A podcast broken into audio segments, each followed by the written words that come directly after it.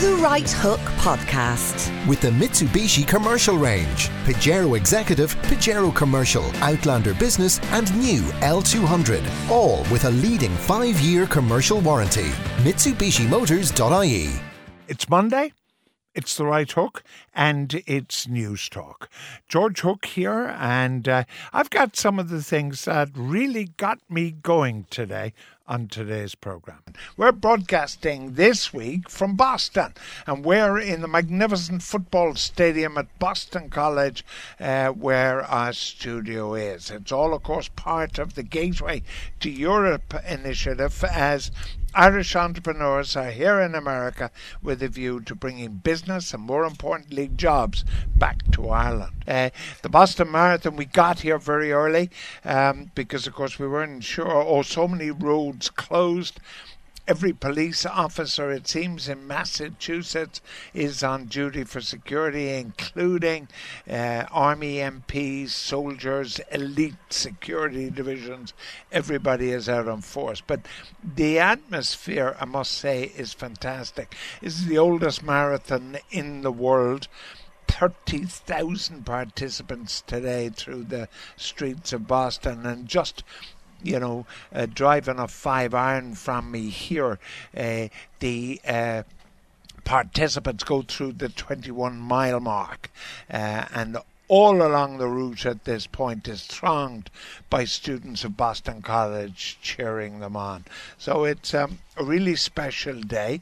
And then, of course, what's also important about it is is the the bravery and the attitude of Bostonians and Americans generally to say we're not going to be uh, frightened by uh, and uh, by this. So we're going to talk some runners who ran in that 2013 marathon. We're here, of course, for the Gateway to Europe initiative, and we'll be doing a lot of that this week, where Irish companies coming over here at their own expense uh, to bring business and, more importantly, jobs back to Ireland. Well, with a bit of luck, the great Shane Coleman is standing by, sitting in my chair. Shane, welcome to the programme. Ah, good to be with you, George. I'm, I'm, I'm getting all nostalgic for Boston just listening to you there. Yes, it's a pretty it's a pretty special place. The weather's unbelievable. It's about seventy degrees here, and um, everybody uh, is down to shorts and t-shirts except mm. yours truly, uh, who is sort of dressed for Alaska. um, tell me, just tell me, Shane. Uh, Habemus government, yeah. George, you were talking about the uh, I know you like quoting Latin to me because I know you know I, I didn't have a private school education, so I, I don't understand yes. it. But I get where you're coming from. Uh, you were talking about the can do philosophy of the Americans. Well, it's not translating uh, here into forming a government, at least not yet. Uh, Fine Gael and Fianna Fáil, I suppose the good news, they have been meeting for more formal talks today. Uh, Fianna Fáil leader Micheál Martin has already said his party would support a, a Fine Gael Labour minority government if that's what happens. Uh, here he was over the weekend, George. We're not signing up to a programme for government, uh, but we do accept that undertakings have to be given, and we're entering into this in a very positive frame of mind uh, because we have we've looked at what's happening across Europe, in Canada, New Zealand, and elsewhere, where minority governments have worked, and so we're committed to making that work. And the, you know the, the precise uh, modality uh, is to be worked out uh, with the negotiators, and, and we need to give them space to do that. You could always you could almost think he was serious about it. Oh, I, th- I think I, I actually think he is kind of serious about it. I, I think that's the least of the problems at this stage. No, but can you put this together. in the sport, Shane? Put this in the sporting context for the moment. You know, eh, like you're you're playing a match, and uh, one team is saying, "Listen, we'll help the other guys to score goals against us." I mean, Micheál Martin's purpose in life is is to get rid of Fine Gael and Labour. So he's he's supporting tongue in cheek. Mm. I, don't, it, it, I don't have a problem with that. Yeah. But he, but he's only supporting. But, but yet, when Fine Gael time as he think, thinks he'll he'll be in government. Yeah, but yet when Alan Dukes and Fine Gael did it in 1987, it was in the national interest. I mean, I, am not sure it can work both ways. I, I think that I mean the really interesting development over the last couple of days, George, though, has been this suggestion that the Labour Party, which, as we know, has been licking its wounds uh, for the last whatever it is, 52 days at this stage, that it may get involved in forming the next government.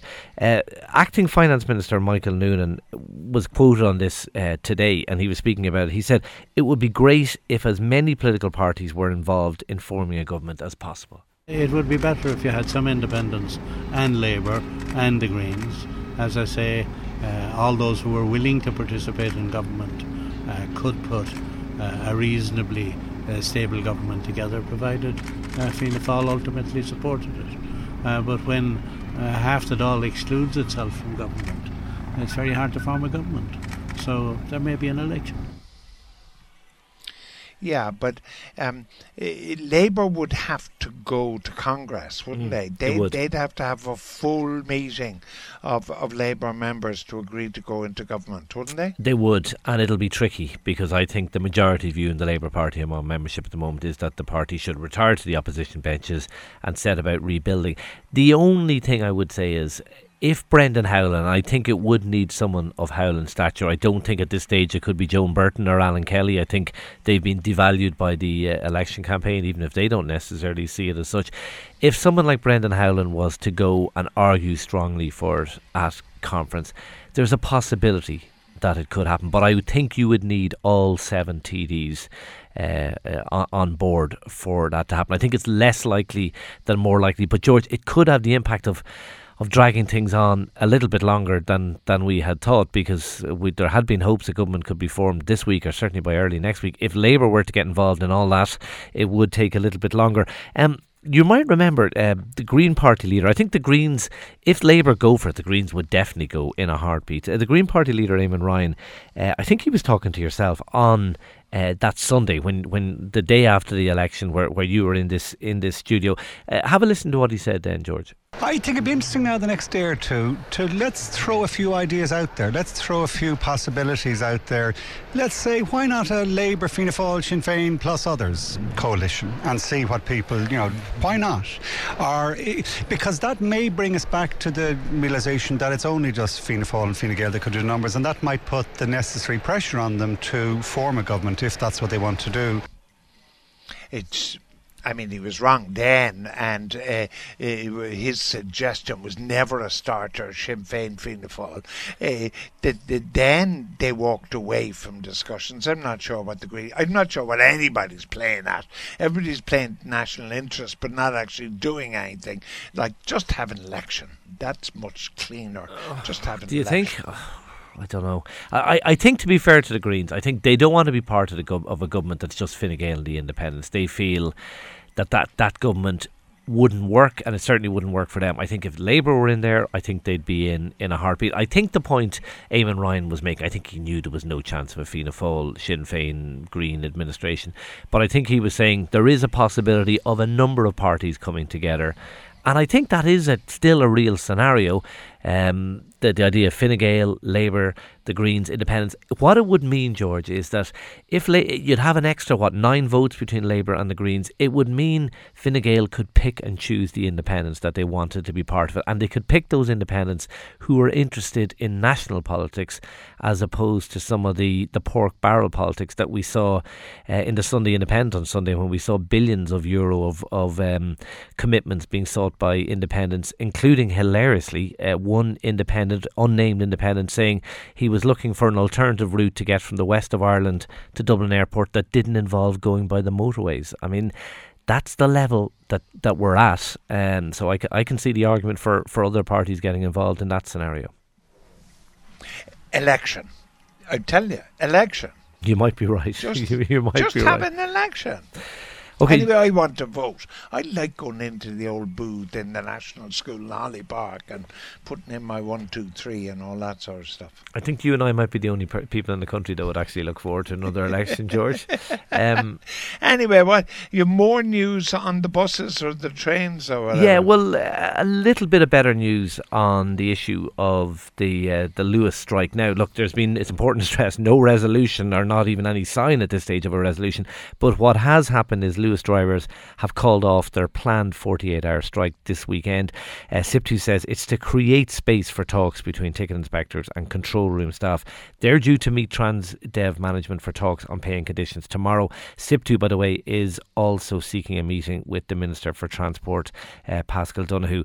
There are still, though, a whole series of strikes still planned. 28th of May, 4th, of, or sorry, 28th of April, 4th of May, 13th of May, 20th of May, 26th and 27th of May. But I suppose this is the first, if I can use a, a train analogy, the first li- light in the tunnel. Um, and maybe, just I maybe. tell you what's happening. I think the drivers have suddenly realised there's a possibility these Transdev guys might walk.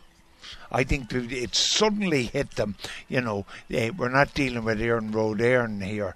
We're dealing with an a multinational who, for whom Ireland is a small cog in in their P and L account, and they're going to just uh, they could easily walk. And I think that is the realization that's happening. Mm, I, I think you raise an interesting point. I mean, there's two ways of looking at. I mean, Transdev took a pretty tough line with its talk about putting staff on on protective notice. Now, did that have the effect of some people are saying, "Oh, that's unhelpful," and uh, you know, I, I wouldn't like to see that happening. It's it's it's raising the ante. The other way of looking at it is that possibly, just possibly, it helped focus minds. But I suppose the important thing, George, is that people are talking again, and at least when people are talking, there is some chance of a resolution. I suppose, yeah, we're talking about government as well, though, Shane. I'm not sure talking does anything. um, the the crisis continues. Uh, the European Union, in its appalling efforts to solve the migrant crisis, this deal with Turkey and Greece, in which they're essentially paying them almost per head of migrant that they're going to take, it hasn't stopped people uh, taking uh, the uh, appalling risks of coming across the Mediterranean. Yeah, exactly a year ago today, George, we had that dreadful, dreadful tragedy when I think 800 migrants uh, died uh, off the coast of Italy. Well, today, uh, more than 400 people are feared dead. That was after it's believed there was a number of boats capsized in the Mediterranean Sea. Uh, it's understood the migrants had been trying to reach Italy from Egypt.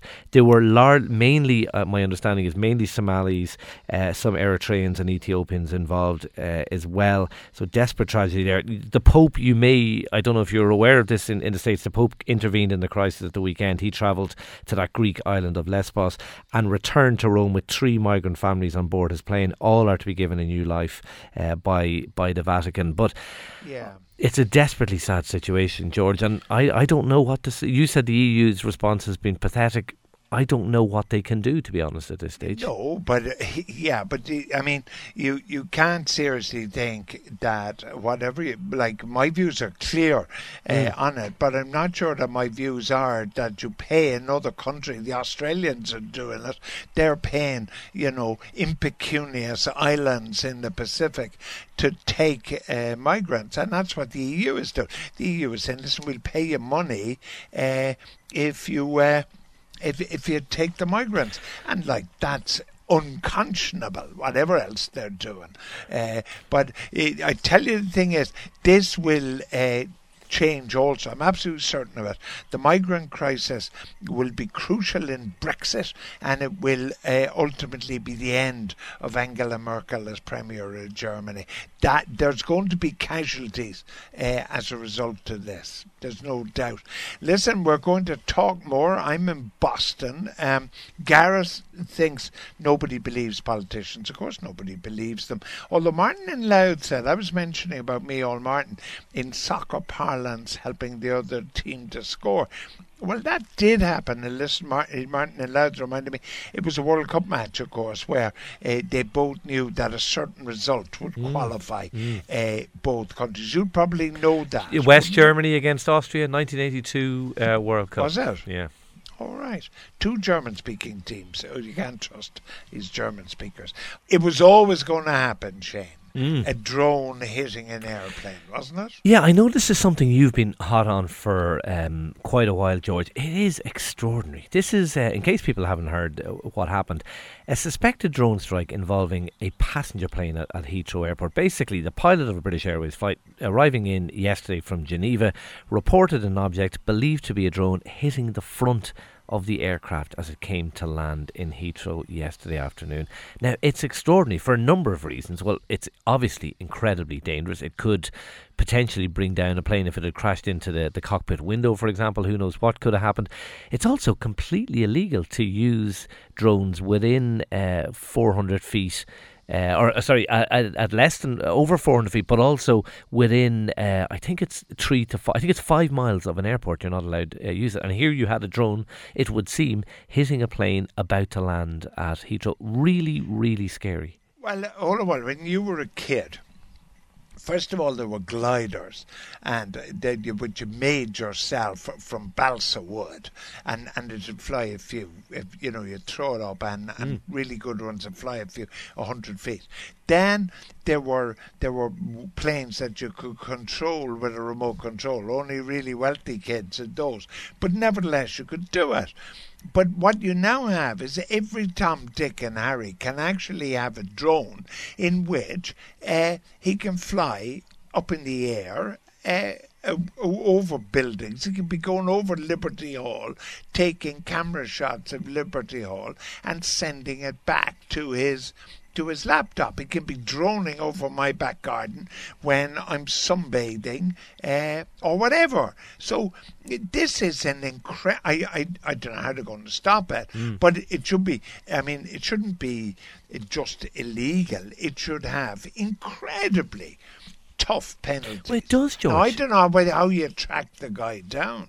Oh, it does have tough penalties. I mean, you can potentially go to prison, uh, as far as I understand, for flying a drone close to an airport. But you're right; it'll be difficult to track it down. I actually had a look at at, at the uh, the figures for this. They're they're pretty extraordinary. In the U.S. alone last year, between now between the end of August and the end of January. So what's that? A, a, a six month, five or six month period. Five hundred and nineteen incidents involving passenger aircraft and unmanned drones in the US. Now, not all of those involved the drone actually hitting the plane, but one in three were close encounters. Um, 60% of them took place within five miles of an airport. Yeah. I mean, I, I, I think it's terrifying. I mean, I really do you know. Uh, and then from the sublime to the ridiculous, Johnny Depp's wife has admitted lying on immigration forms to get her dogs into Australia. Yeah, What's this about dogs? Why are dogs treated like humans? Why has everybody got their knickers in a twist about a dog and wants to bring a dog into Australia of all places? Like, you can't bring a, a set of golf clubs or an apple into Australia without going through really tough scrutiny. How in the name of God did she think she was going to get her dogs in? I know they're calling it the war on terriers, uh, George, and the, the two the two most famous dogs in the world, Pistol and Boo. I actually saw one of the news channels today they, they, they zoned in on a window, they were behind a window, and they circled the two dogs like they were sort of international criminals or something. But I think why the story has got so, I mean, obviously what they were trying to do was absolutely ridiculous and silly. But I don't know if you've seen this video where they issue an apology, um, and it is the most half-hearted, lame apology. It literally looks like a, a, gun is being held to their heads to actually give the apology. I think we can have a listen to it, George. Australia is a wonderful island with a treasure trove of unique plants, animals, and people. It has to be protected. Australia is free of many pests and diseases that are commonplace around the world. That is why Australia has to have such strong biosecurity laws. And Australians are just as unique, both warm and direct. When you disrespect Australian law, they will tell you firmly. I am truly sorry that Pistol and Boo were not declared. Protecting Australia is important. Declare everything when you enter Australia. I, I laugh. I still I'm still giggling, and I've heard it about ten times. I just vomited my breakfast granola over the laptop. What a disgusting pair! Do you know what it it has been likened to? Do you remember those um, Hale and Pace, the uh, the comedic du- uh, duo from the early nineties? They were called the Management, and it's been like that, and it does sound like that. Don't mess with Australia, mate. Um, but clearly, they're doing it incredibly reluctantly, uh, and they've been doing it because they thought it uh, the the court would go lighter. why not send them to jail? Why not send them to jail?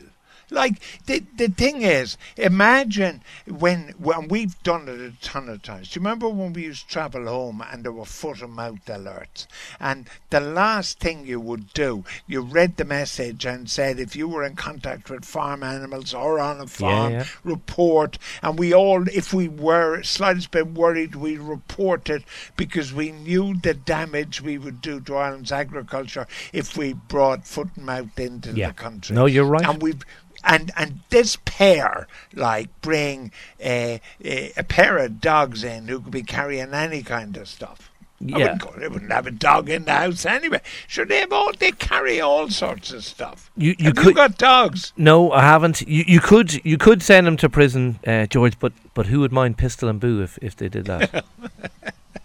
All right. Listen, I'll be talking to you tomorrow when we'll have news of an election. The Right Hook with the new Mitsubishi Outlander 7 seater automatic with sporty paddle shifters for super smooth gear changes at your fingertips. MitsubishiMotors.ie. All right, welcome back. It's The Right Hook with George Hook, and we're broadcasting from Boston, Mass. Uh, on the day of the Boston Marathon. Extraordinary weather in the low 70s here. Everybody in t shirts and shorts. And, and we're in the Boston College football stadium. Uh, and just uh, about 500 yards away, the runners are at uh, mile 21 as they come up Heartbreak Hill.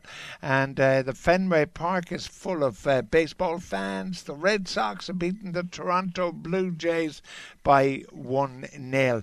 Uh, if you're remotely interested. We're here, of course, because the Gateway to Europe initiative is here. Ireland entrepreneurs coming over here, spending their own money to get business and jobs back to Ireland. And for the fifth year, uh, the program supports that uh, initiative. It all kicks off for them. Uh, on Wednesday. I'm joined now by the Sinn Féin TD for Dublin Midwest, Eoin O'Broin. Uh, Deputy O'Broin is the Sinn Féin appointee to the Dáil Subcommittee on Housing and Homelessness. Deputy O'Broin, welcome to the programme. Thank you very much, George. Uh, just explain to me how you think a committee can fix this problem. Well, the proposal came from Sinn Féin two weeks ago, and what we wanted to do is bring TDs from all parties and independents around the table, uh, engage with uh, those people working at the coalface of the housing and homelessness crisis, and come up with recommendations for government in terms of immediate actions, but also more longer term actions uh, that we think can help address the crisis. Obviously, there's been a lot of discussion, there's been a lot of conferences, there's been a lot of fora, but what's clear is the housing and homeless crisis are getting worse. So I think all of us who are newly elected TDs, irrespective of, of the ongoing talks around government formation, want to be able to contribute to this very important solution. And I think if all politicians, the 14 of us who are appointed to this committee, get around the table and approach it in a constructive way, I think we can come up with some good suggestions that could make a real difference to some people's lives it's very interesting that you think 14 people of different political colours can come up with a solution to the homelessness crisis when the same uh, political parties they represent represent can't come up with a government. It, I mean, it doesn't send out much of a signal to people listening that you guys can actually agree about anything. Clearly, there are lots of issues we don't agree on, uh, uh, and I suppose for those of us uh, who aren't directly involved in talks with Fianna Fáil and Fine Gael about uh, government formation, that's because of, of very deep policy incompatibilities. But the homelessness crisis, George, is reaching such a, a serious level that I think it behoves all of us to get around the table and say, notwithstanding those differences, there are families being made homeless every single night. There's a growing number of children, almost 2,000 of them around the state sleeping in emergency accommodation tonight. So, whatever about political differences on other issues or about who we think should or shouldn't be Taoiseach, there is work we can be doing today. There are recommendations we could be making to government within a matter of weeks. And like this what? Is, this like, some... Give me the Sinn Féin. Give me, like, forget the other 13 or 14. Give me your answer. Okay. What do you think? It's over 2,000 people. I don't know many. That's got to be something sure. the order of a thousand families or 800 families. Exactly. Two, uh, two things you could do straight away. The first is right. is that uh, the minister could give an instruction to local authorities to start using compulsory purchase orders to purchase vacant houses uh, that are at an appropriate location, appropriate cost to get families out of emergency accommodation into homes. In my own constituency, I could take you to scores of houses, Joe, uh, or George, apologies, uh, that are lying vacant on the private market. Some of them former council homes that had been bought and are now repossessed by the banks. So that's one thing that could happen straight away. The second thing is we need to stop uh, the flow of families into homelessness. And uh, one of the biggest causes at the minute is repossessions by banks of buy to let properties. Again, I understand there's legislation currently sitting with the Department of Environment that was given to them uh, by an NGO in the field that would give greater protection uh, to private rental tenants in homes repossessed by uh, from buy-to-let landlords, from say vulture funds or banks. So there are two things that I think we seriously need to look at uh, and we need to be saying, you know, if there is consensus, can we apply the relevant political pressure to whoever is the minister? Uh, one, to try and find homes for those families who are currently in emergency accommodation, and two, to stop the flow of families into homelessness. Now, there are also medium and longer term issues, and I think, uh, notwithstanding the fact that uh, the problem has been getting worse, Again, a lot of us are newly elected. We have a lot of experience working in local authorities uh, on, housing issues and working on a cross party basis. So, when there is a serious crisis, what do you do? You roll up your sleeves, you get around the table, you really look at everything that's been looked at before, you try and come up with some new ideas, and then you make real proposals. This isn't a, a long winded talking shop, it's a time limited committee for two to but three months. It is, though. It is a long winded talking shop. Like you're talking, George. like you seem to, no, but Deputy O'Broin, my guest is Eoin O'Broin Sinn Féin, uh, who is on the new Dáil subcommittee on housing and homelessness. You're talking about two months, like as if that's really quick. That two months is 60 more families on the street. That's another 200 children on the street and the, uh, the before you the, before you even make a proposal. No, that's not the case. The the uh, agreement that was reached by TDs last week uh, was that we would make an interim report at the end of, of this month and then a full report at the very start of, June.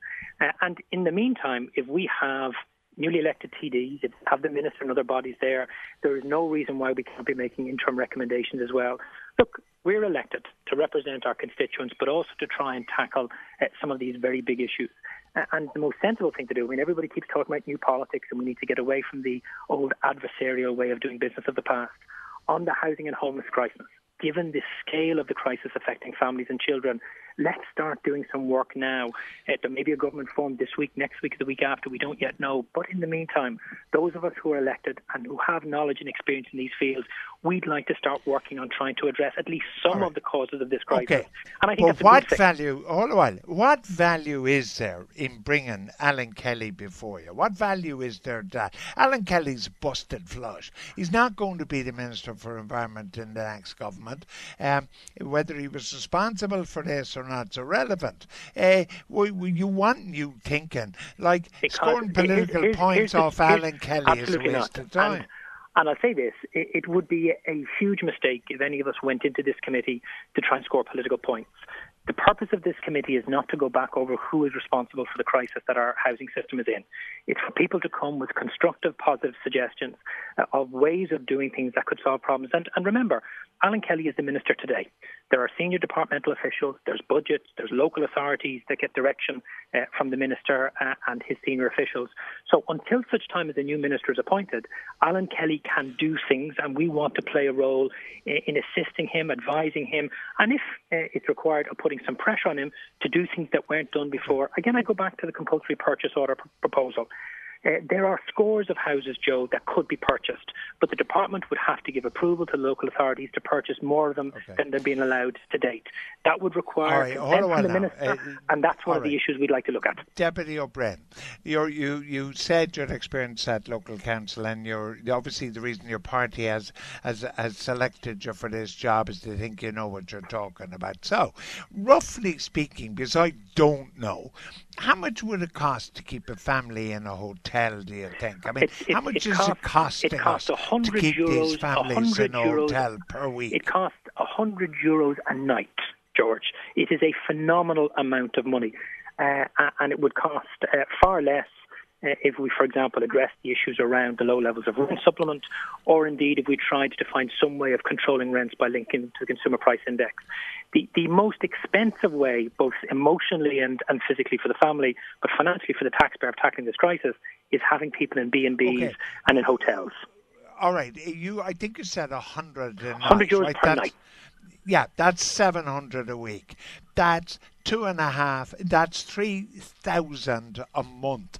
Yes. Now you get a pretty fancy dandy house or apartment, even in Dublin, for 3,000 a month. So, therefore, there is a complete, forget about anything. There is just a financial illogicality Absolutely. about Absolutely. paying 3000 a month when you could get it. Now, the, the, the only thing about that theory is that we know demand exceeds supply. That if there's well, can I, can I, can I stop tomorrow, you there, Joe, and just say this? Right. I know of If you call me Joe made, once more, Deputy George, O'Broin, I'll get my really apologies. upset.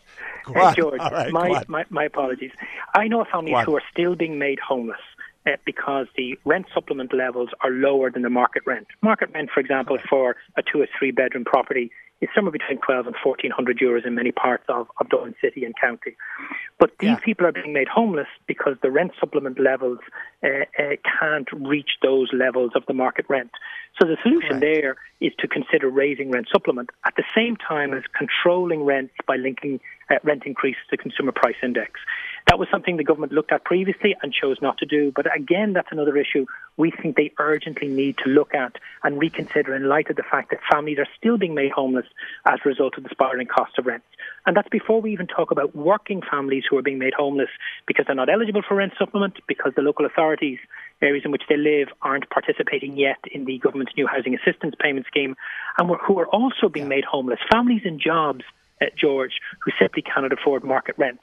So again, these are urgent issues which I think it's incumbent on all politicians to be discussing yeah, and proposing only, solutions to. Yeah, the, the only problem, Deputy O'Broin, is that on the issue of controlling rents, like you can't, you can, you can more defy gravity than you can defy economics. And, and the first law of economics is where demand exceeds supply, the price goes up. So therefore, if you create, if you create an artificial rental market, then you're not going to get anybody investing well, in that market to build here's a two. Here's two interesting Other points to consider. Government. Here's Other two interesting government. things to consider. The first thing is the government already intervenes enormously in the private rental market. 75,000 households are getting rent subsidies, and Yeah. that artificially pushes up the cost of rents. But here's also the point. Landlords and tenants benefit from well regulated rent certainty in the rental market. When the crash happened, uh, rental incomes for private rental landlords plummeted, putting many of them out of business. If rent certainty had existed at that point, they wouldn't have had the severe shock they had then. Likewise for tenants now, rocketing rents is bad for tenants. So what you need is you need landlords to be able to make a reasonable profit from their economic activity and tenants to have a security of rent and tenure. Rent certainty works in other countries. It is a good idea both for the landlord and the tenant if it's done right. right. And I have to say, those landlord organisations who have argued against it are doing their own members a disservice as well as the tenants who want to live in those properties. Well, I have a proposal for you. Sack the other 13. Put Deputy Eoin O'Broin, Sinn Féin TD, uh, in charge of it. And then if you make a Horlicks of it, sack you. I mean, the problem is that you will hide behind the committee. You and the other 13, it, it's, it's a committee, and a committee will never fix it. You take over, and if you make a Horlicks of it, you get sacked. That's the way they get it Well, done. George, what I That's the way it gets done us, around bring, the world. Invite us back on the show in four weeks' time after the committee is up and running uh, and see what we're doing. And then at the end of the three month period, again, see. Okay. We are elected to try and propose solutions to problems. All right, This I'll ask you back. deep, uh, and we need to get on with the work we were elected to do. All right, I'll ask you back. That was Deputy Ono Sinn Féin TD, part of uh, the Dáil Housing Committee. I Orla gave me an interesting text. She said DCC bought my mother's four-bedroomed house in Dublin six weeks ago. House in perfect nick. Nobody's moved in to date. Bureaucracy. Of course it is. There are tons of houses and apartments around the city. Uh, George, the key matters to address, listener says, are supply of housing, and secondly, why can so many people not house themselves? It's economics, I'm afraid. And Johnny Mead sent me a text. Love the show. Joe. All right, thank you very much. Uh, I'm in Boston today uh, because it's Boston Marathon Day, and in just a moment, I'm going to reflect back on the awfulness of 2013. The Right Hook with the new Mitsubishi Outlander 7-seater automatic with sporty paddle shifters for super smooth gear changes at your fingertips. MitsubishiMotors.ie Hello and uh, welcome back. It's Patriots Day in Boston today, bank holiday, but of course that's the day of the Boston Marathon. Three years ago, two bombs exploded near the finish line on Boylston Street, killing three and injuring an estimated 264 others. In those three deaths was an eight year old boy. It was a week Boston will never forget. And the running of this, the oldest marathon in the calendar, is a tribute uh, to the commitment of the people of Massachusetts not to be terrorized by uh, uh, terrorism and have a listen to this. We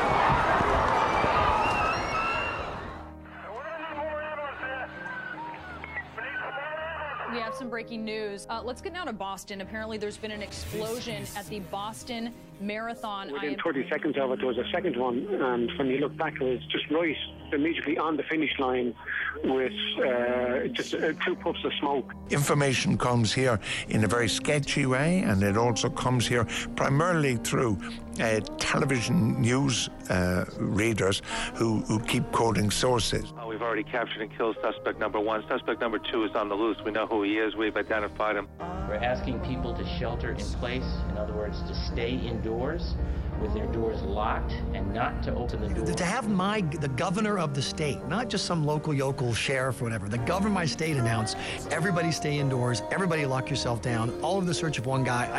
I, I, I don't know what to say to that other than uh, on, on behalf of rational Massachusetts residents everywhere, I apologize. A Twitter message from the Boston PD said it all.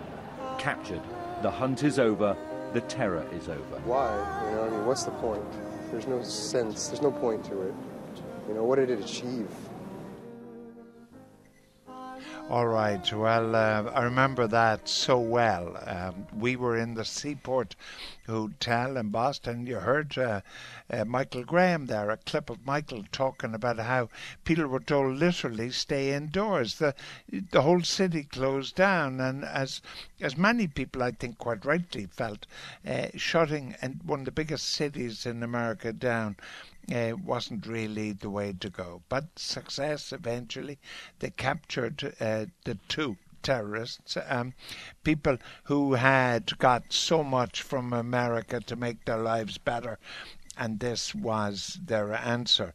Uh, before I flew to America, I spoke with Dave Power, uh, an Irishman who had run in that very marathon. And I began by asking him what he remembered of that day.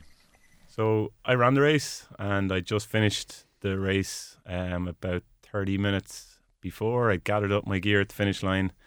Uh, had arranged to meet my parents and uh, was going up to meet family. And we just sat down for lunch and um, then kind of things changed and we forgot about the marathon. I, I've never been close to a bomb going off as close as you were. What about the spectators and the participants and everything? What happened after this in presumably enormous bang and smoke and everything. Yeah, so you've just finished the marathon, you've ran 26 miles, you're pretty hungry and thirsty. So I'd walked up Boylston Street to meet family. My dad had a table in a restaurant. We'd ordered lunch, we'd seen the menu, it had chowder. I'd had one sip of beer in front of me, and then something happened outside. We were 100 yards from the second bomb location across the street. Uh, and we saw security running outside the window and we saw police. So you thought it was a fire alarm or something, an incident. Somebody, a robber, they're chasing a robber down the street. Um, the restaurant manager came in. She said, "Sit down, enjoy your meal. Everything's okay." Thirty seconds later, she came in and said, "Everybody, get the hell out of here!" And it was like a fire evacuation. That time, we thought it was maybe a fire alarm, or we didn't know. It took about an hour, I would say, until we actually knew what had happened. People sitting back at home or on the internet and TV knew more than we did. What about people who were in the street and close by? I mean, one of the bombs went off quite close to finish, really, didn't it? the first one happened at the finish line, and then the second one happened about 500 yards back up the street, and that's where we were. We were very close to that. So we were evacuated out the back of this Prudential Centre shopping centre. Once we got out on the street, it was like in the movies when you have helicopters overhead, you've action movies, you've cop cars screeching, tires screeching around corners, uh, motorbikes, ambulances, and not just one or two ambulances, but when you see 20 or 30 ambulances all going in one direction, we didn't, we thought it was a shooting, but then you realize it was bigger than a shooting because of just the volume of uh, police and ambulances what did you do then? I mean, you now know you've got a you've got a major problem going on. I mean, the instinct I would have thought is to get the hell out of there. Yeah, so we were pushed out onto the street. There's tens of thousands of people walking around. It's a big event. There's spectators, there's racers. The police then they had a shutdown on the city, but they wanted to evacuate the city centre because that was a if there was more bombs, who knew where they were going to go off. So they just told people to walk, just walk out of the city centre. So we started walking, and with no destination, we just kept walking. Um, we walked for about 20 minutes, half an hour, and we, we got tired. We sat down, and then we got to speak to some people who had phones or maybe knew what had happened because we still thought it was maybe a shooting or a gas. Ex- we we'd no idea. And um, we met a girl who was in complete shock. You know, people who are really their eyes are looking through you. They don't know where they are. Really traumatized. She'd been at the finish line, heard a, a loud bang. She said like a cannon going off, and she just ran and she didn't stop till she ran out of steam and we met her. So, but completely traumatized. Yeah, just on a different planet. She was watching a friend, so there was all that disconnection. You didn't know where your friends or family were. Luckily, we'd met up. I was with my family, so we were together. But you had people running the race. They got to mile twenty, and then the police shut the street. So you're in your shorts and t-shirts trying to get to the finish, and you're like, "Well, I'm doing this marathon. Hang on, I've you know trained for this," and they're telling you, "No, stop." You suddenly get cold because you've no clothes, you've no keys, you've no phone. Your family don't know where you are, and you're you're six miles away. Yeah, so you know people were wandering around in shorts and t-shirts with no way to get home. They'd shut down the transport. If your keys were in a hotel or in a you know a, a car, you weren't getting back to that. So all the Dunkin' Donuts, the shops were offering free food and just bringing people in out of the cold because it wasn't that warm. It's April, um, so that's that was kind of the chaos. What about the people of Boston? What was your reaction? I mean, how do you think they coped with all this? Yeah, it was amazing because we stayed for a week afterwards, so we kind of saw the aftermath. It took four days until the Friday until they caught caught the guy, and it was an FBI manhunt. You know, as it progressed during the week, they released pictures and have you seen this man? And I went through my pictures because I had pictures of that exact street of where that bomb went off. And you're looking through the crowd to see, was he in your picture? And he wasn't, but we were just walked up that same street 30 minutes before. But how people reacted was amazing. Uh, just the spirit, positive spirit of the people of, of Boston and Massachusetts. We were up in Maine, but it just was amazing that everybody had a connection to the city or to the marathon. Everyone's either run it or knows somebody who's run it or it's such a part of the city. We were there, of course. We were broadcasting, and and um, because the police had locked the city down, there were suggestions they'd locked it down for sort of too long, weren't they? There were there was suggestions that the police had sort of overreacted on the Friday. Yeah, so we since we were up in Maine, we, we got we were driving a lot. We got to hear a lot of the radio, talk radio. So over here, you know, you you get all sorts of media, but you don't get as much right wing conservative media as some of the, the TV or the radio talk show guys, Rush Limbaugh and Glenn Beck and all these guys, Sean Hannity, who have very different opinions about what should happen to bombers.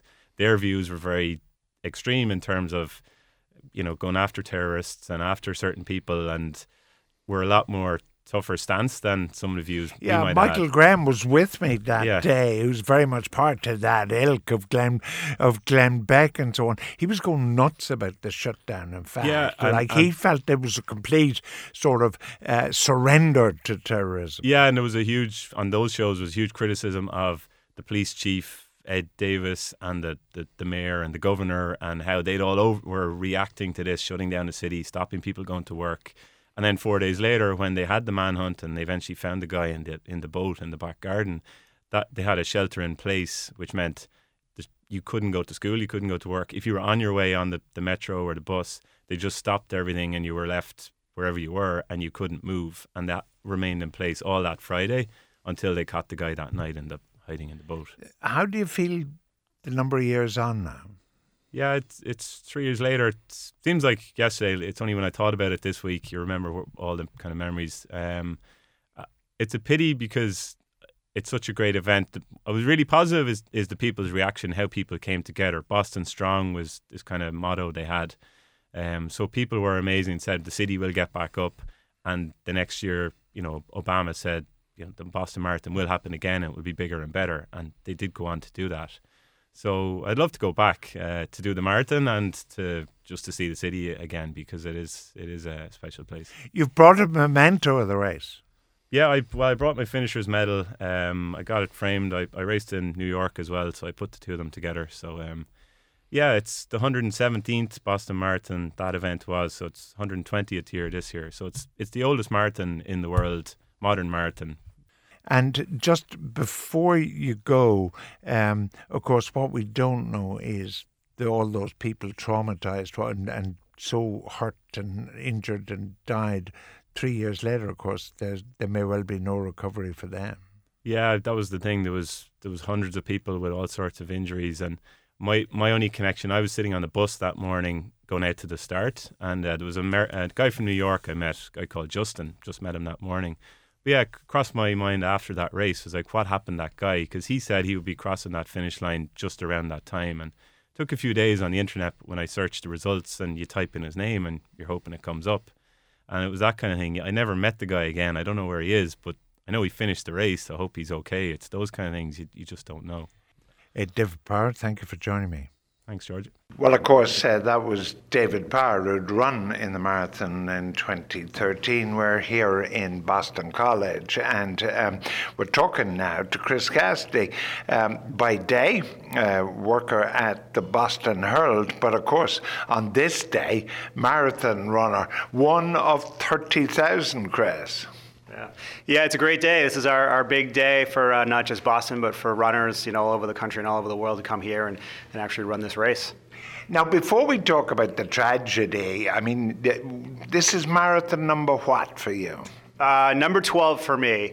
Uh, and it's been just something that's been amazing every year to continue to do it. Great crowd, great atmosphere. This is the place you want to be. Now, everybody I, have seen stocking up on bananas and yogurt and coffee and all this sort of stuff. What's the role of food in running a marathon?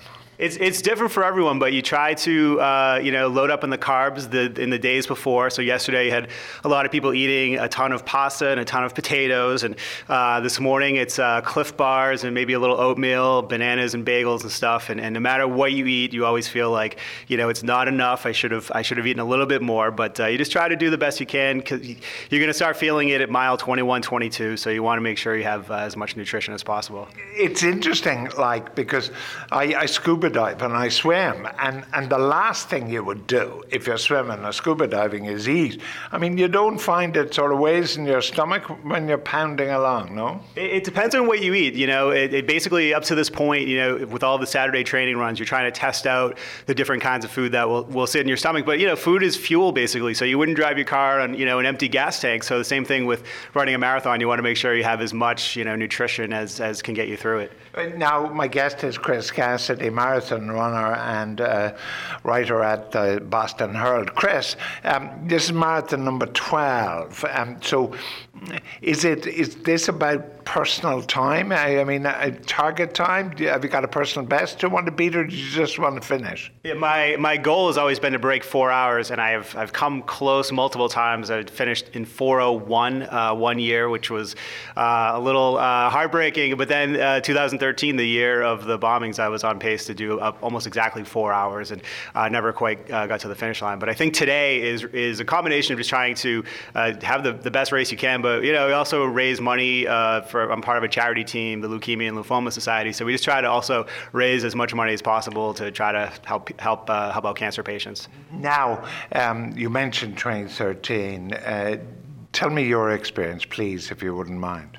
Sure. I was uh, well. I remember that day was it was like one of these picture perfect, you know, sunny days uh, and a great day for a run. And uh, I was uh, turning onto the last stretch. I was probably two tenths of a mile away, and I remember uh, some friends who were on the side of Boylston Street yelled out to me, uh, and I waved over to them. And about five seconds later, I heard I had my head down, but I heard uh, this loud explosion, and I looked up and I, I saw uh, some white and gray smoke coming from the finish line area. Uh, and then, but at that point, we thought maybe it was cannon fire or something that you know was a planned, maybe military celebration or something. We had no idea it was a terrorist attack. And then, about five or ten seconds later, uh, heard another explosion behind me, and then turned around, and then you could just see you know, there was a trash can that was blown away, and you could just see the, the devastation. At that point, you know, everyone knew that this was, a, you know, some kind of a, a, bomb or a terrorist attack. And at that point, the race just it just stopped. I mean, people were, uh, you know, the runners were scattering. I saw a couple runners high jumping the the metal barriers to try to get out of the way. Uh, it just became in a, in a moment of, or a matter of seconds, just became you know chaos. And for you, um, we were here and we were in the Seaport Hotel. And of course, as you know, the city then got locked down and eventually they, they got the perpetrators of the atrocity. Um, it always seems to me that even after 9 11 and everything, America still is a very trusting society. And people in America still much less in Europe, I feel, uh, treasure their, their, their right to walk around as they feel like. Is, is that a sense Americans have? Yeah, I think absolutely. I think there is a sense that you know you, you're not going to let the terrorists win, and you let terrorists win by living in fear and refusing to go out and not do the things you would normally do. So I, I think as bad as that day was in 2013, I mean, really within a matter of hours, you started seeing sort of the best of people in Boston, whether it was the first responders or you know we saw a lot of businesses in the city coming together, putting together the one fund, trying to raise money for the survivors and for the victims' families. But also, I think that there's a sense, yes, the security is going to be as tight as you know as it's been in the last couple of years, uh, but there you're going to see probably more people out on the you know running the race and spectating than you've ever seen because this is just a great day, and I think there is a sense of you know Boston will not be defeated. It's a resilient city, and that's really the, the country as well. Eh, you know, after terrorism, the police and and the politicians generally came in for a lot of criticism in terms of shutting the city down and and stuff like that. What was your reaction, particularly as somebody who works in a newspaper? What was what was your reaction to how Boston performed from a police and political perspective? I think yeah, it was a pretty controversial decision. I think basically you're shutting down one of the, the, largest cities in America, and but it was also a very unusual circumstance, obviously. And I think that uh, you know it was really t- on that last day when they finally uh, you know caught um, Tsarnaev. It was uh, toward the end. I think they had just lifted that uh, you know that order, so uh, it was I think something you know. It, it, in the end, it worked out well, um, but I, I, think it was one of those things they, they couldn't have gone gotten away with it longer than they, they did because you basically had an entire city you know, hunkering down for an entire day, um, and you can't have that happening for, for multiple days. But but I think you know generally speaking in, in the reviews, you know the, all of the law enforcement uh, you know teams got fairly high marks for, for what they did, and they certainly apprehended. Uh, and we just had the the, uh, the trial uh, last year, so. But the, the thing about looking at it from a security point of view, for you in America, for the French, for the Belgians, and, and us even in Ireland, is, is the perpetrators in, in um, 2013 weren't part of a large conspiracy. They weren't part of a, a major group. And in fact, they were almost the kind of people that lived the American dream, that come here from abroad, or offered hospitality and education and everything by Americans, and then they blow people up. Uh, that's very difficult to combat. And this is the, I think, the terrifying perspective for all of us who want to live in peace, isn't it? Well, and I think that certainly they were, you know, given the, the they were given a lot of opportunities. You know, they the family had was given, you know, they were on welfare. They had, uh, uh, you know, they went to public universities. They were certainly given a lot of opportunities from both the state and the and, and the American government. So, and you're right, they weren't part of any kind of larger uh, organization. So that sort of adds a little bit to the fear of you know that you can have these sort of lone wolf attacks. Uh, but uh, you know, it's still one of those things that you can't, you know, you, you, can't stop living your life just because you don't know, you know, who the person next to you is or what they're, what they're, what they're up to. We're looking at in Europe, we're looking at a huge influx of refugees from from the Middle East and Africa and so on. Eh, as an American, do you see yourself as as as eh, a hard guy on this, or are you liberal on this? Well, I'm a reporter, so they don't let me have any any opinions at all. But it's been interesting. I've been covering the political, uh, uh, the presidential election here, and I think it's been really interesting to see, you know, people sort of divided on the sort of Donald Trump side. This this feeling that you know we need to put up a wall in Mexico. We need to, uh, you know, be very careful about the, t- the, type of people that we're, we're letting in. And then you also see sort of the the, the Democratic side of of uh, you know saying if we start excluding people, then that plays right into the hands of the terrorists who want to kind of create chaos and you know turn Muslims against each other or turn the you know the world against them. Uh, so I think you know the, probably the future of the American policy on this is going to be decided in, in November. And in November, um, we're a good few months out, but I mean, if it were a Trump Hillary contest, everybody's saying Trump would lose 40 states. I personally, from a distance, find that difficult. Do you think he would he would be soundly defeated by, by one of the most unpopular politicians in America? Do you it, believe that? It's interesting because if you look at the polls, I mean, both of them are really unpopular uh, across the country. I mean, Trump has his supporters. He's certainly the front runner on the Republican side. But uh, you look at nationally, uh, there are a lot of people that are not comfortable with him. And and in a head-to-head matchup in a lot of the polls, he loses to Hillary Clinton. But I think the question is, are Republicans okay with nominating Donald Trump? Are they going to go for someone like Ted Cruz? If they don't nominate Donald Trump, I think the, I think a lot of people would say he's going to try to run as an independent, and then you're just splitting, um, you know, voter. I mean, there are certain uh, states and certain parts of the population Donald Trump could get that no Republican or Democrat, you know, that, that he's just uniquely suited for. Um, so I think a three uh, three person race would really kind of shake things up. But I think a Trump Clinton race from a media perspective, I can't think of two bigger name candidates uh, that you could dream of a sort of political showdown like this. Well, that's you and me both. So uh, the Right Hook and the Boston Herald are going to be covering this election, and uh, Chris Cassidy, who's who's given up his time before he goes out to run. Hope the magic four hours is beaten today, Chris, at the 12th attempt. And thank you so much for giving me your time. Great. Thank you, George.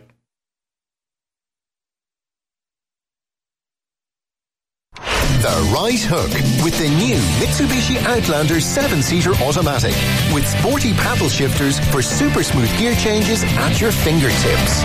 MitsubishiMotors.ie all right, uh, welcome back to the Right Hook, broadcasting as we are from Boston College's football stadium. We're over here uh, with the Gateway to Europe initiative, which will bring jobs and businesses uh, back to Ireland from America. And of course, it's a bank holiday, and they're running uh, the oldest marathon in America, the Boston Marathon, just around the corner from here. 30,000 uh, participants taking place. But I've got three Irish people in the studio.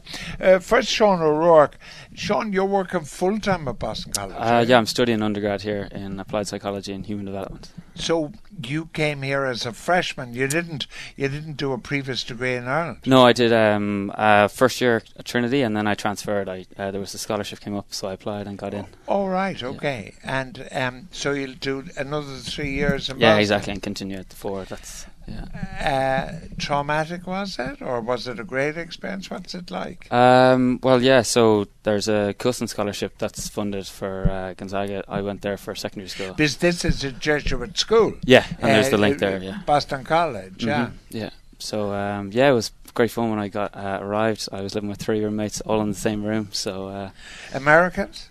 Yeah, uh, one from Connecticut, another from Philadelphia, and actually, sorry, the last guy was from Lebanon. All right. So, okay. And what's what's different having had a year at Trinity? What's the difference between Trinity and Boston College or an Irish university versus an American university? I think the first, it's I suppose the way they measure uh, your academic scores at Trinity, there was one big exam at the end of the year in May in the RDS, and uh, here it's continuous assessment. So you might have tests every four weeks, every six weeks, and so that's uh, the big difference. Yeah, there. our kind of cynical understanding of of uh, undergraduate at Amer- in American universities is you get points for weightlifting and African American yeah. music studies and stuff like that. Do you? Yeah, there's a great range uh, of topics available. So it's this is the liberal arts college, and you can t- do lots of classes and different things. Uh, Nathan here was doing one in forensic sciences, so it's terrific. You've got a huge range, and there are different ways. Um, you might have two years. It's you've got general study available to you, and then you specialise for two years in whatever your degree is, be that English or French. Or oh, you did mention Nathan, and just looking at your biceps, Nathan, you're obviously you're obviously getting a student doing uh, uh, working weightlifting as well, are you? No, I'm not too bad. I'm just naturally. naturally but you're a you're a postgraduate student. No, I'm actually I'm an undergraduate as well. But again, you know, our degree systems back home are three years long, and again, uh, the colleges back home give you an option to come here for a year, and it prolongs it then to four years. All right, and how much? Uh, eh, I mean, is there a cost involved here for you? Um, being honest, the way it works is back home that the colleges have a partnership with the colleges here in America. So you get to come to a college like Boston College, and again, it's just an exchange program. So you get this great opportunity to come here, and you have to pay the same as you would back home, which again is a, a priceless experience. And again, I'd recommend it to anyone anyone who'd consider it. Now, um, what Sean was talking about was, you know, the vast range of topics you do. It's a liberal mm-hmm. arts school. We, we we kind of don't get what a liberal arts school means because you can do medicine or whatever in yeah. our school. Whereas over here, you tend to do a liberal arts degree, and then you do things like law and medicine and so on as a postgraduate. Isn't that right? Yeah. Yep. One of the, one of the big advantages here, I find, compared to the the Irish system, is that when you do your leaving cert, you have to kind of choose your degree, mm. and you're kind of very much stuck with that degree. Whereas when you, you come to the United States and you realise how they work, you have kind of a year to two years to pick what subjects you want to do, and you get to do these great subjects again. Boston College have cores, so you can do theology, you have to do some nursing classes and different classes, and again, it really kind of whets your appetite for different different classes you might have a, a liking for, and again, it broadens all horizons. But in a sense, it almost means that you have to do postgraduate work to get where you want to go. You do. You definitely have to do postgraduate work here now. And again, even if you compare it to back in Ireland, a degree, a, bachelor degree, is becoming more and more common. So again, you really have to specialise, and you have to look to do a master's, and again, you might have to go on and do okay. a doctorate. Uh, I'm also joined by Christina Vaughan, who's here from NUI Galway on a similar exchange program. I am, yeah. Uh, have you this is a gender question, so okay. I'm not going to make an apology for it. But, okay. but in colleges in America, they they they have very strict gender rules, much more than we have in Irish colleges. Have you noticed that? Um, I don't know. What what do you mean really by? Well, there are much more laws and regulations and rules and stuff for women. yeah, men um, and women and the interaction between them and all that sort of thing. You haven't come across it. You mean no? social codes, kind yeah. of thing? I have to say, I actually haven't at all. Really. Um, okay. Maybe it's different to be here full time as a student, but no, not at all. Well, not in class, anyways. It's kind of Right, but you're here for a year. You exactly. and Nathan are here yeah. for a year, whereas Sean's full time. Yeah, exactly. Is it a bit too short? I mean, are you just kind so, of getting the hang of it and you're going home? Uh, no, see, the thing is, so some people actually, a lot of most exchange students come for one semester. So I was actually really lucky to be able to come for the two semesters. Um, because I did two years psychology in NUI Galway, and then this is my I'm adding on a year like Nathan by being here. Um, no, I don't. Th- I think a year is just the right amount of time because um, I kind of want to get my degree finished at home at the same time. Um, and I don't know, a, more than a year would be for me. I, I, think too too long away from my friends and family and stuff. But I yeah. don't know. I, again, if the if the if the I got offered it, I probably I wouldn't be able to refuse it because I just love it here. But yeah, there's a great tradition in American universities, which is they have this kind of midterm break roundabout oh, now, oh, yeah, yeah. and then they all go off to Cancun in Mexico yeah, exactly. and yeah. they they get wasted. Similar to Magaluf or Ibiza with our students. Yeah, so that was actually go to Cancun. So I went for spring break. I went to um, I went to New Orleans and then I went to Las Vegas.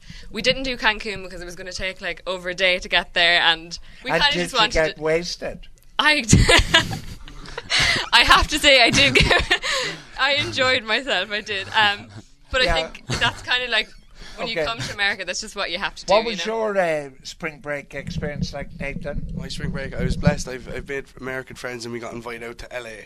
So we went out to LA, me and a group of four or five lads, we went out to LA and we went to San Francisco and Malibu. And then me being the only one who was 21, it was actually cheaper to fly back from Las Vegas. So again, I went and did a day in Las Vegas. And again, I kind of got to take that experience in, especially as an Irishman something that you might and somebody studying a Maynooth like Maynooth doesn't really hack it where Vegas is concerned. no, I wouldn't say it doesn't. Maynooth's nice and it's it's nice and communal and again everyone knows everyone. Yeah. Whereas again, you go to Las Vegas, you don't know who you're going to see or what you're going to see. Again, it's a nice change, but at the same time, again, it's all right. about learning. Uh, now, uh, the, the Sean O'Rourke, um, you're here full time, which is very important as we close off. You're going to spend yeah. four years here. It's almost a sense that if you spend four years in American university you're going to do postgrad in America, you're going to get a job in America, and you're going to marry an American girl, and you're going to have children in America, and you're never going to go back to Ireland. Maybe we'll see. Uh, just going to no, try and take it. It's likely, though, isn't it? I'd say more likely than otherwise. Yeah, definitely. Yeah, you accept um, that. So when you yeah. came here, you knew that you were gone yeah. from Leafy Ranelagh or whatever. Yeah, uh, I suppose so. Yeah, I was crying on the uh, airplane over here and kind of thinking, what have I done and where am I going? But um, yeah, we'll see. Uh, there's a couple of postgrad service opportunities available and right. there's lots of uh, master's programs. So I we'll find see. I cry on the plane as well. So yeah, so well, listen, yeah. my thanks to all of you. Thanks for coming in, Sean O'Rourke and Nathan McGinn from NUI Maynooth. You heard where they're thinking of putting in a casino after Nathan's experience. Christina Vaughan from NUI Galway, uh, whose friends didn't know she got wasted in Las Vegas. well, that's it for today. We've had a super day on the Boston College campus in the football stadium. The Eagles, don't forget, are coming in September to play in the Aer Lingus Football Classic against Georgia Tech.